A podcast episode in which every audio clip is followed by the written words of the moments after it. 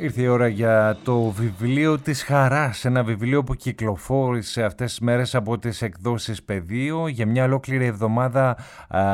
δύο σπουδαίοι, ε, ο Δαλάη Λάμα και ο Ντέσμοντ Τούτου ε, συνομιλούν. Ο Δαλάη Λάμα ε, μαζί με τον Αρχιεπίσκοπο Ντέσμοντ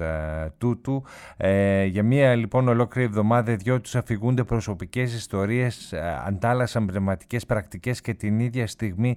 αστιεύτηκαν, πειράχτηκαν, ε, συνεχώς αυτό έκαναν ο ένας τον άλλον. Το βιβλίο, λοιπόν, το βιβλίο της Χαράς έρχεται να μας δώσει αυτή τη σπάνια ευκαιρία να παρακολουθήσουμε τη συνύπαρξή τους εκείνη την εκπληκτική εβδομάδα από την πρώτη του συνάντηση ως τον τελευταίο τους αποχαιρετισμό. Διάλογοι μεταξύ των δύο που αναφέρονται σε αυτό το βιβλίο και αποκαλεί ο Δαλάη Λάμα σκοπό της ζωής, την αποφυγή του, του πόνου και την ανακάλυψη της χαράς. Τους βλέπουμε λοιπόν να μοιράζονται τη γνώση και τη σοφία που απέκτησαν μέσα από αγώνες και να εξερευνούν τη φύση της αληθινής χαράς αλλά και όσα μας εμποδίζουν να τη νιώσουμε, το φόβο, την ένταση, το θυμό, τη θλίψη, την αρρώστια και το θάνατο. Μας εξηγούν λοιπόν πώς μπορούμε να ζήσουμε μια ζωή χαρούμενη και πώς να κάνουμε τη χαρά από ένα εφήμερο συνέστημα σε μια μόνιμη κατάσταση, ένα ουσιαστικά τρόπο ζωής. Μαθαίνουμε λοιπόν τους οκτώ πυλώνες της χαράς που αποτελούν ε, το θεμέλιο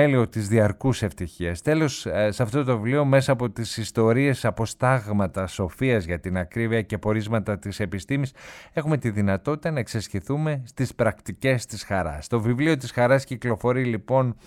από τις εκδόσεις πεδίου και εμείς θα δώσουμε δύο αντίτυπα στους φίλους ακροατές που θα στείλουν SMS